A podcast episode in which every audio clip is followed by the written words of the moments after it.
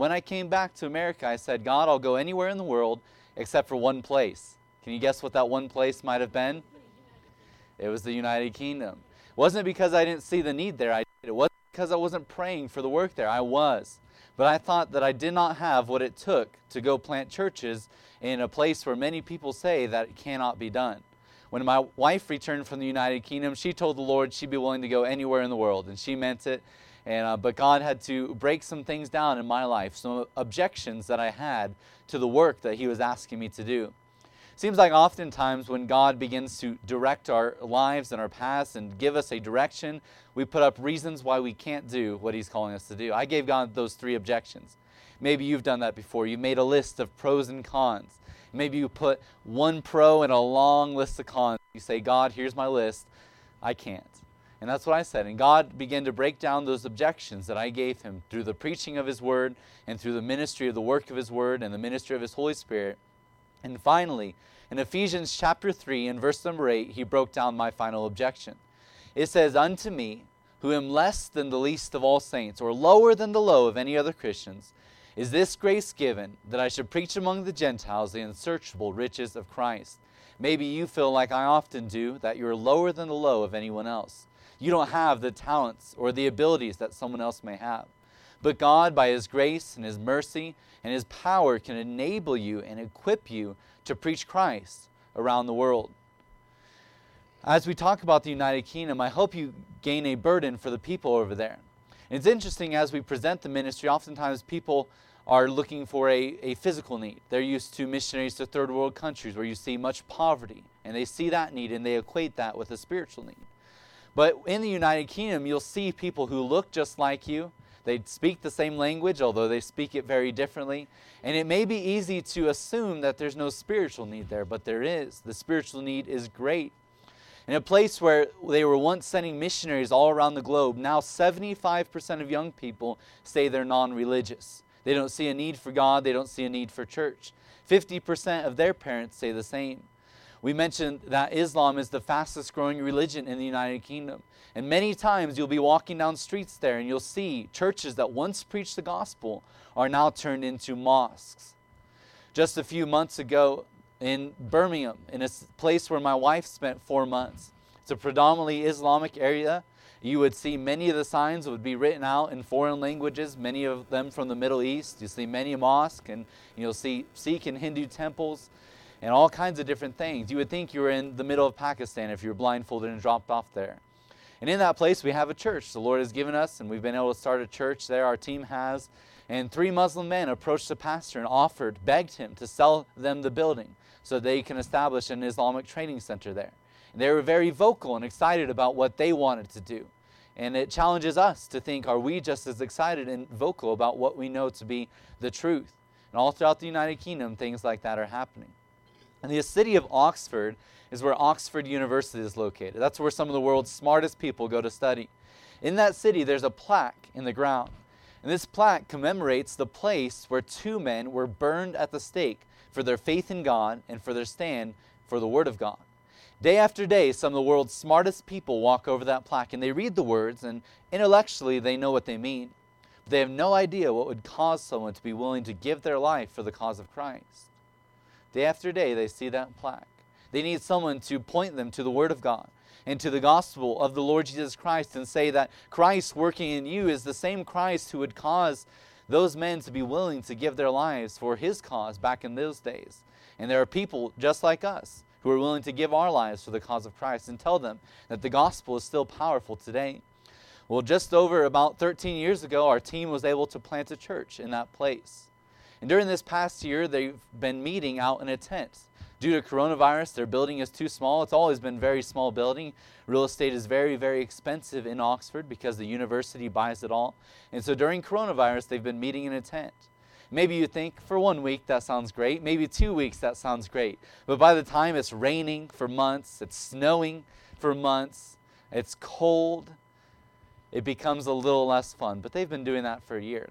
And during that time, in a place where people say it cannot be done, in a place, in a time when people say it can't be done, their church has doubled in size. Now they're reaching several hundred people every single week with the gospel and proclaiming the word of God.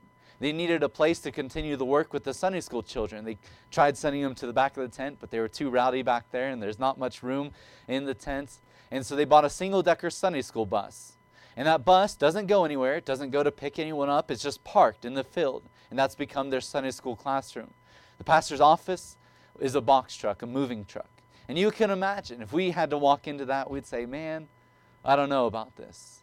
But because of God's word going forth and then continuing forward in an unusual time, God is blessing that and people are coming. And, um, and it's an encouragement to us to know that God is at work in the United Kingdom. All six of the church buildings that our team has started in the last 14 years, those churches have been given to us for free. Just buildings that at one time preached the gospel, but over time they emptied and through a miraculous series of, of, of events, each of them unique, God has given us those buildings. In recent days, several more church buildings have been given to us. So, in the next couple years, Lord willing, we'll be going and starting many more churches all throughout the United Kingdom. There's a great need there, a great spiritual need. And God is at work raising up a generation of English young people, of people who are proclaiming the gospel, and we're grateful that we get to join in that work. Sometimes, as Christians, we begin to think that we've got to come up with something that no one's ever thought of before, a way to evangelize the world that no one's ever dreamed up. We think of, of all kinds of unique opportunities. Some of those are good. We need to think outside the box sometimes, but really, our job as Christians is to see the work that God is already doing in this world and join in on that work because God is at work. He's at work in this place. He's at work in the United Kingdom, and He's at work all around us. And we're grateful for that work that God is doing. Our heart for the United Kingdom is not just a heart for the United Kingdom, but it's a heart that through the United Kingdom, God would reach the world. We mentioned some immigrant population in the video, and the immigrant population in the United Kingdom is, is very, very large. People are coming from all over the world, from nations that we may not be able to reach as easily. And so they're coming. God is bringing them to us so that we can preach the gospel to them. One of the things that we get to do through our churches every week is hold English classes to help the immigrants learn to speak English. And to become a citizen of the United Kingdom, they have to prove a certain measure of English speaking ability. So we hold an English class. Many times, Muslim women will come to these classes. Their husbands will never let them come to a church service, they'll never let them come to an event. But because they have no other way to learn English, they don't get out of the house very often, he'll let them come once a week to the Baptist church. There, we teach them how to learn English by reading through the Word of God. We build a relationship with them. We help them adapt to the culture. We've seen them come to Christ. And if you were to go to their country, where they're from, yes, you could reach them. God can open doors miraculously, but you may not have as free access to do what we get to do with them in the United Kingdom. And God is bringing them to us. And we hope that through them, the rest of the world will be reached. God is already opening up doors for our team in mainland Europe. Two young people from the Netherlands, they were established in their careers. They had a house, they sold their house, gave up their jobs, they moved to England to come be taught by our team how to go plant churches in their country and go how to reach young people in their country. So God is opening up many, many doors. And I hope when you hear that, you say, What can God do through this place that reaches out around the world? And maybe you say God couldn't do anything through this tiny little place, this tiny little town that reaches the world, but God can. God can use this place to be a world a worldwide blessing, and I believe He already has in so many ways. But I want each of us to think, what can God do through my life that touches people here and around the world? And all God requires it's not anything special, it's not anything extraordinary, it's simple faith and obedience to the thing that He has for us each and every day. And as we continue walking forward, taking steps of faith, God will use us. He will grow us. He'll stretch us.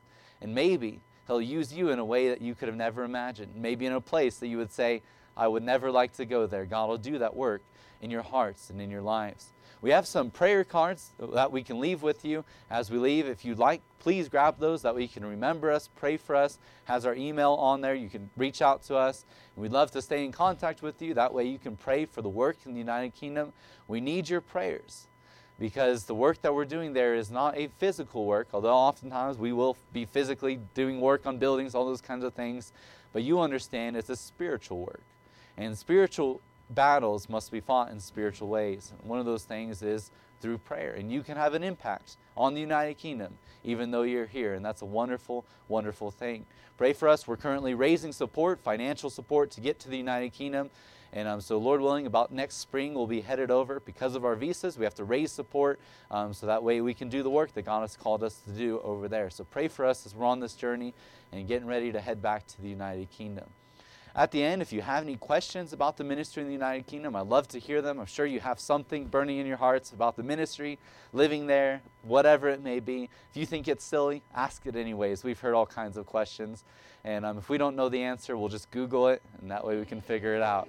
Um, but at this time, if you would, turn with me in the Word of God to John chapter 1.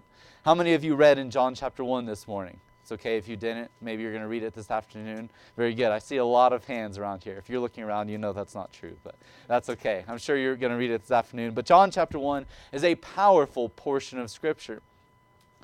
Verse number 1 through 18 is the prologue or the introduction to the book. It really lays the groundwork for what the writer of the book of John is trying to communicate.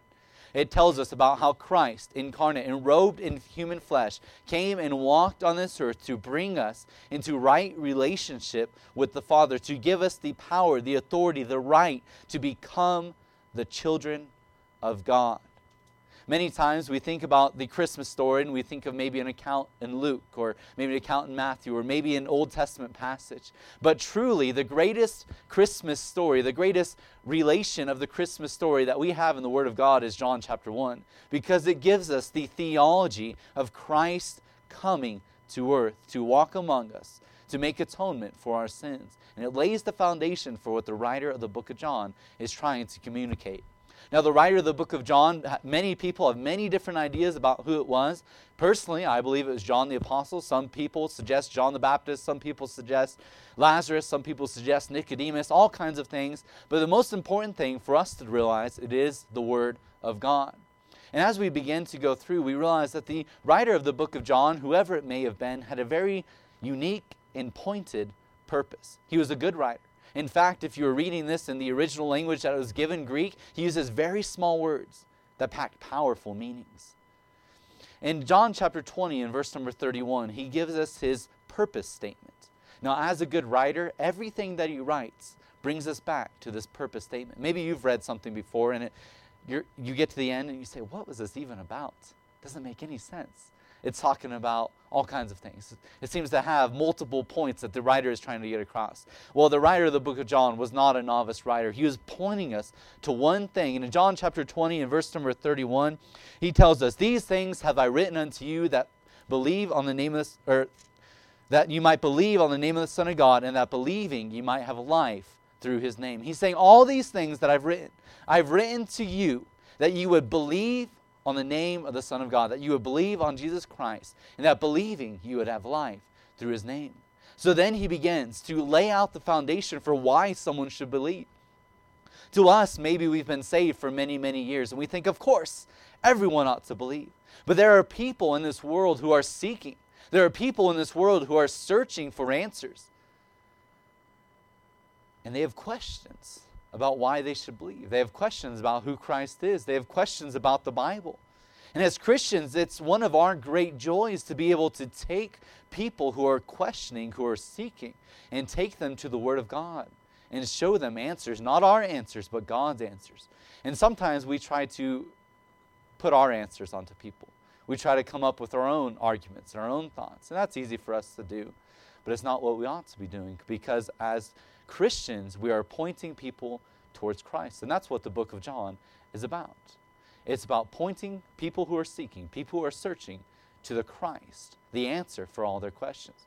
We get to verse number 19 through 28 of John chapter 1, and we're introduced to John the Baptist. Now, this is part of the reading that you may be doing later on today. And John the Baptist is a pivotal figure because for many, many centuries, thousands of years, the Hebrew people had had a prophet in their midst, someone who spoke directly with God and said, Thus saith the Lord. This is the word of God. Then all of a sudden, between the Old Testament and the New, things appeared to be silent. Now we know it's not silent. God was at work arranging things and ordering things, preparing things for the fullness of time when He would send forth His Son to come into the world. But there had been no prophet in their midst, a very unusual time. And you can imagine, if you were used to that, someone who could clearly say, I've been speaking to God and this is what He has to say to you, all of a sudden, you don't have that anymore. Maybe your grandparents had told you of a time when that had happened, or maybe you'd heard the stories. And you were looking, you were expecting a prophet to come again. There were maybe some Old Testament prophecies, and there were, that you had read, and you were thinking, somebody's going to come, a prophet's going to come. Then all of a sudden, John the Baptist bursts onto the scene.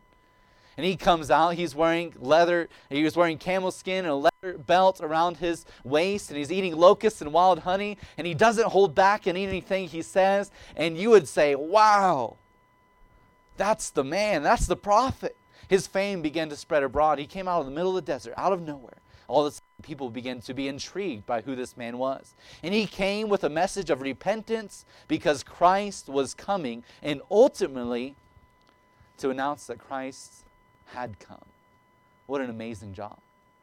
Now, as we read about John the Baptist, even though he had some fame and people were coming to him and people were intrigued by his ministry, we read that he was humble. He didn't take any of this fame upon himself, but instead he reflected to Christ. And in John chapter 1, we find three days of his ministry, three days in the ministry of John the Baptist. Verse number 19 through 28, we find day number one. And his message simply for day number one was Christ has come.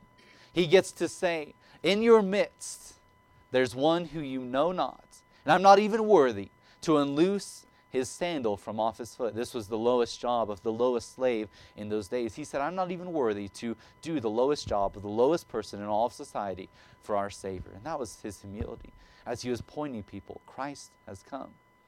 Date number two, his testimony or his witness, his message was not only has Christ come, but you must look to him. Behold the Lamb of God. And day number three, his message was that you must follow him. And for each of us, as Christians, as a gospel witness, as a gospel messenger, we stand with the message of John the Baptist proclaiming that Christ has come. You must look to him and you must follow him. And that's all of our task.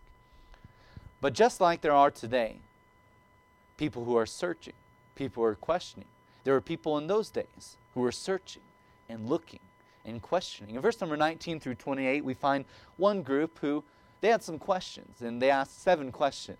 And these were representatives sent from Jerusalem, some priests and Levites come to interrogate John the Baptist. And they came to ask him and say, Who are you and what are you doing? They were seeking, they were questioning. But when he pointed them to Christ, nothing happened. You see, their questions were really not of a true nature. They were questioning things about what John the Baptist was doing and the implications that it had upon their religious system. They didn't want to hear that they needed to repent. They didn't want to hear that they needed to trust Christ. They didn't want to hear any of these things. And these questions were of a nature that, although they were asking them, they were insincere. And we find that today. There are many, many people who, though they have questions, they're insincere. They're trusting in something else. They're trusting in their system. They're trusting in what someone else has told them. But there are people who are genuinely looking. We'll be introduced to a few of those as we go throughout the rest of this passage. I remember a time as I was growing up as a boy in Oregon. I went out with a teacher of mine and several other young, young boys, and uh, we were exploring some waterfalls. Very beautiful area, many waterfalls along this one trail. And we're going along the trail. We decided we're going to take an adventure we're going to go off the trail. And we're going to try to get around to the top of this waterfall. And so as we struck off into the wilderness, my teacher, we all relied on him greatly. He was, you know, outdoorsy guy. He liked to rock climb and mountain bike and all those different things. He knew what he was doing, of course. So we followed him along, traipsing into the forest. Well, 30 minutes passed. We haven't quite found our way to the top of the waterfall. An hour, we still haven't quite found our way up there. An hour and a half, we're feeling a little turned around at this point, but finally we arrive at the top of the waterfall. But now, how do we get back to the trail? You know, we're several miles out into the wilderness at this point. What are we going to do? And so we began to whisper among ourselves, the boys. I think we're probably about 12 years of age at that time. And we said, I think we're lost. It was pretty obvious we were lost at that point. Our teacher, though, he began to hear the whispers. And finally, we, we confronted him and said, I think we're lost. And he said, No way, I've got this. He trusted in all his abilities, even though he was probably beginning to be a little uncertain. He didn't want to let us know that we were lost. So we took off. We tried to find the trail again. And we wandered and wandered and wandered and wandered and wandered. And he would not admit that he was lost, even though he was seeking for a trail. His seeking really would not allow him to admit that he was lost or in a position that he needed help. All of us at that point, we knew that we were lost and we wanted any help we could find. Well, eventually we found the trail and I'm here today. So the story ended well. But there are people just like that for all of time. Those who, yes, they are lost, and maybe they, that doubt begins to creep in their mind, but they're trusting in their own skills, their own talents, their own abilities, their own systems, their own things, whatever it may be, and they refuse to admit that they need help. There are those, though, who are and would like any help that would come. As we seek to speak to them, what's our message? Our message is that Christ has come and you need him. And in this next portion of John the Baptist ministry, day two and three, we're introduced to Christ and who he is. It's easy for us sometimes as Christians to get an inflated view of ourselves and we want to promote ourselves. But the only person we have any right to promote is Christ. And when we promote him, people are drawn to him because he's special, he's unique. He's like no one else. Christ is a man like no other. And in this passage, we're introduced to Christ, a man like no other. In verse number 29, we see the next day, so this is day number two, John seeth Jesus coming unto him, and what does he say? And saith, Now think about it. If you were listening, if you were in the crowd at that time, what would you think that John was about to say? He was going to announce Christ, the one that they had been waiting for. What do you think? You would have thought definitely, without a doubt, he would say, Behold the king, the one who has come to overthrow the government, the one who has come to fulfill the prophecies of old. You would have expected him to say anything but what he said. He said, What did he say? Behold the Lamb of God, which cometh to take away of the world. Now think about that. What's a lamb? On its best day, a lamb is a unintelligent creature. They make a mess. They need someone to watch over them. They're really not that special. Now, I had someone tell me that they really loved baby lambs, they loved looking at them, but even at their very best, they're really dumb. They're not very special, and they make a mess all the time. But think about it. On their worst day, what is a lamb? It's your dinner sits on your table. And in those days, the, these people would have been very familiar with lambs as an atoning sacrifice. They would have been familiar with the day that really thousands of lambs were sacrificed and blood ran through the streets of Jerusalem. So they would have known, behold the lamb? That doesn't make any sense. That's not what we want. We want a king. We want someone who's come to lead us, to overthrow this oppressive regime that is over our day. But John the Baptist said, Behold the Lamb. Maybe those who had been familiar with the Old Testament, many of them at that time would have been as they listened to him. Maybe they could think of Isaiah chapter 53 when it talks about as a lamb he was led to the slaughter and he did not speak a word, but he took upon him the sins of us all as a lamb. Maybe they would have thought, thought about that. And doubtless, John the Baptist was introducing us to Christ in a way that's very unexpected, but a way that transforms each of our lives and hopefully has transformed your life. He was referring to him as the Lamb of God who would make this sacrifice upon the cross, who would offer his body as the ultimate sacrifice to take away the sins of the world. He is the Lamb of God.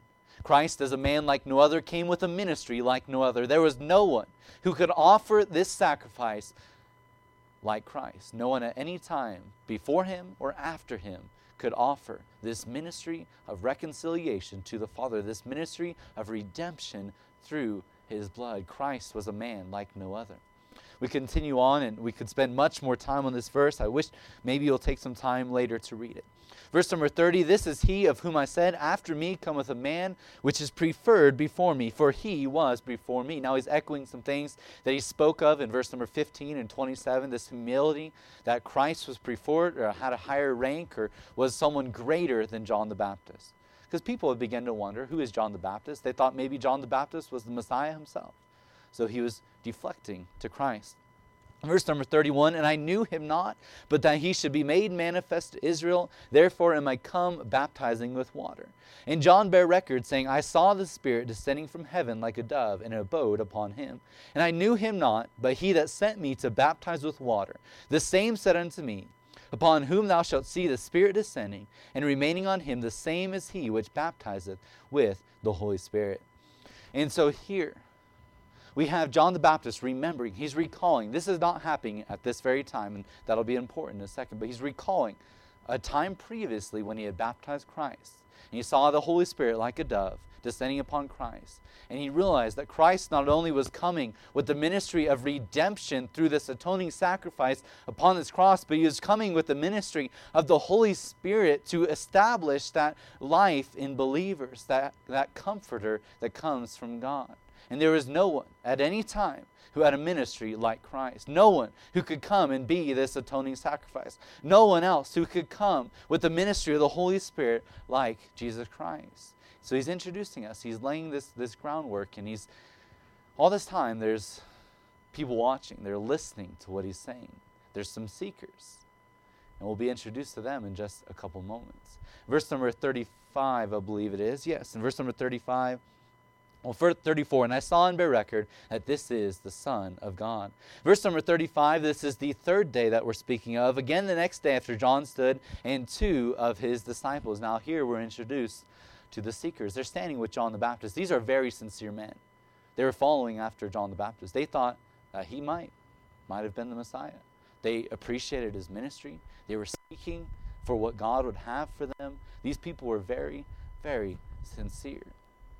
And they thought, quite possibly, they had found who they needed in John the Baptist. They wouldn't have been following him if they didn't. But what does he say? He directs them to Christ. In verse number 36, and looking upon Jesus as he walked, he saith, Behold the Lamb of God. And he's just overwhelmed with this idea that Christ was this atoning sacrifice of God, this Lamb of God. And he repeats it. I think he had been repeating it all day. I think he'd been repeating it over and over and over again. He could not get over this idea that Christ was the Lamb of God. And many times as Christians, we get over Christ as the Lamb of God. We get over the sacrifice that he made upon the cross. But let us never get over because it is through that work, that joy in our lives, that Christ was the Lamb of God, that other people are directed to him. And here these disciples heard him.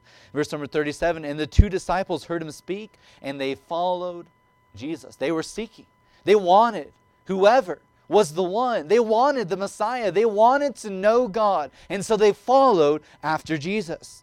Now, at this point, and this is where what I mentioned earlier about the baptism comes into play. Where had Jesus been? Where was he in this story? You see, in other passages of the Gospels, we know that immediately after he was baptized, what happened? He went out into the desert. He fasted for 40 days and 40 nights and was tempted of the devil. He went through great physical battle, great spiritual battle, and he was fatigued. He was tired.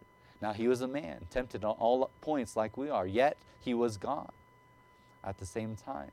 And so he had some physical things going on. Can you imagine? You didn't eat for 40 days and 40 nights. Now you're traveling back to this place and you're tired. You're exhausted. You're fatigued. You're spiritually drained. You're emotionally drained. Everything you have is just on empty. I had that a little bit last night. We've been traveling very, very hard these last few days, a lot of things going on. And when I got to the hotel last night, I needed to do some work, but I fell asleep. 8 o'clock. And I said, I'm going to sleep for an hour. Hannah tried to wake me up at one point in the night. That's what she says. I don't remember any of it. And I slept all through the night. And I was nowhere as fatigued as Christ would have been at this point. He was on empty. And as he's coming back from this spiritually, physically exhausting time, he encounters these seekers, these two men. Then Jesus turned and saw them following, and saith unto them, What seek ye? He's getting to the heart of the matter. He's saying, What are you seeking? What do you want? And there are people who seek after Christ for their own gain. They seek after Christ for their own reasons. These are the insincere seekers. These are the people who really don't want to know what Christ has to say. And he's cutting to the heart of this matter, as he often does, as he always does. He cuts right to the very heart of the issue. What seek ye? They said unto him, Rabbi, which is to say, being interpreted, master or teacher. This was a term of respect, and Jesus often would get this term. They would speak to him and they would call him Rabbi. He was the master teacher. Continues on, and, and they ask, Where dwellest thou? Or where do you live? The questions that they had the things that they wanted to know were not just going to be answered in just a few minutes. They wanted to come and dwell with Jesus. They wanted to come and sit with him and hear him speak to them for hours and pour out his heart. They wanted to question him and interrogate him just as we surely would if we lived at that time. Now remember, Jesus, he's tired, he's exhausted. What would you say in that moment? You say, Come again another day. Maybe give me a week Give me another time. But what does our master do? What does our Son of God do? What does the Lamb of God do? What does this master teacher do? Just what he does to each of us today. He says, Come and see. He invites us in.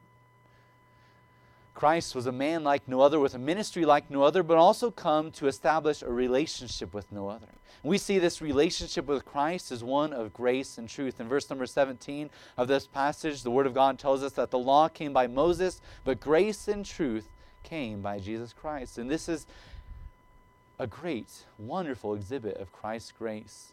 And this is the same Christ who lives today, who's seated at the right hand of the Father, who is making intercession for each and every one of us. This is the same Christ who today gathers his arms around us and says, Come and see. You have questions? That's no problem. You have doubts? That's no problem. You have insecurities? That's no problem. You have all kinds of problems in your life? That's no problem for him. He says, Come and see. Even at the point when he was at his physical low, he wanted them to come. He wasn't worried about their questions, wasn't worried about their doubts or their confusion. All he wanted was them to come and see. And we continue on, and, and it says, They came and saw where he dwelt and abode with him that day, for it was about the tenth hour. Now we're about to be introduced to one of the disciples that was there. It was Andrew. And I personally believe that the other disciple is the writer of the book of John. I believe it was John the Apostle. Why? Because he remembered specifically years later when he was writing this gospel, the very hour that he went home with Jesus Christ. And in translation, it would be about 4 p.m. He remembered that very moment.